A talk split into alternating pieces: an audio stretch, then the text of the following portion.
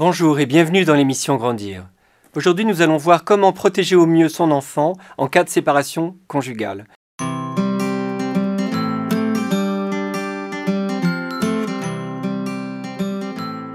Les séparations conjugales, les divorces sont de plus en plus fréquents, ils deviennent presque banals.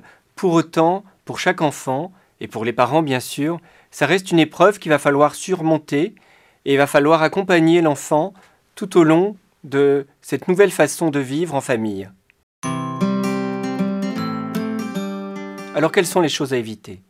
La première, c'est de ne pas annoncer trop tôt la séparation, de ne pas annoncer le divorce avant d'être sûr de se séparer physiquement. Parce que si les deux parents continuent d'être sous le même toit, on ne va pas dire à l'enfant euh, qu'on est divorcé, ça n'a pas de sens. Pour lui, tant qu'on est sous le même toit, on est ensemble. En revanche, si euh, l'un des parents doit partir, euh, eh bien, trois semaines, un mois avant le départ, on peut à ce moment-là commencer à lui annoncer la séparation. À l'occasion de la séparation, et même après, on veillera à ne jamais critiquer l'autre parent. Alors bien sûr, on peut en vouloir au mari ou à la femme, mais devant l'enfant, on n'attaquera pas son père ou sa mère parce que ce serait attaquer l'enfant dans tous les domaines où l'enfant s'est identifié à ses parents.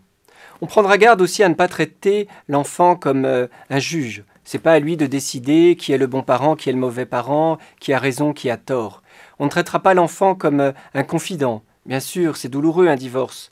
Euh, on peut être triste, mais l'enfant ne doit pas être le dépositoire de notre chagrin. on parle à ses amis, à des professionnels, à ses parents, mais on ne confie pas trop sa peine à son enfant. On ne traitera pas non plus l'enfant comme un messager. Une fois divorcé, si on a des choses à dire ou des reproches à faire à l'autre parent, eh bien on l'appelle ou on lui envoie un mail, mais on n'utilise pas l'enfant pour être comme ça le porteur de mauvaises nouvelles et recevoir en échange l'agressivité du parent euh, qui euh, réceptionnerait le message. Pour annoncer une séparation conjugale, on réunira les enfants et on le fera ensemble. On leur expliquera que L'amour s'est envolé entre nous, qu'on n'est pas responsable du sentiment amoureux, on ne fait pas exprès d'aimer ou de ne plus aimer. On le rassurera en lui disant que, en tant que parent, on restera ses parents toute sa vie. On lui expliquera euh, ce qui va se passer et que euh, désormais il aura deux maisons, deux appartements, mais qu'il continuera à voir son père ou sa mère. Si le mode de garde n'est pas encore bien défini, on lui dit que les choses euh, peuvent évoluer et qu'il en sera le premier informé. Le mode de garde est d'ailleurs un, sujet de conflit euh, fréquent entre, parents. Le mode de garde idéal, c'est celui qui permet à l'enfant de profiter au mieux de ses parents. Ça peut être quelque chose d'évolutif hein, en fonction des disponibilités des parents ou des besoins de l'enfant.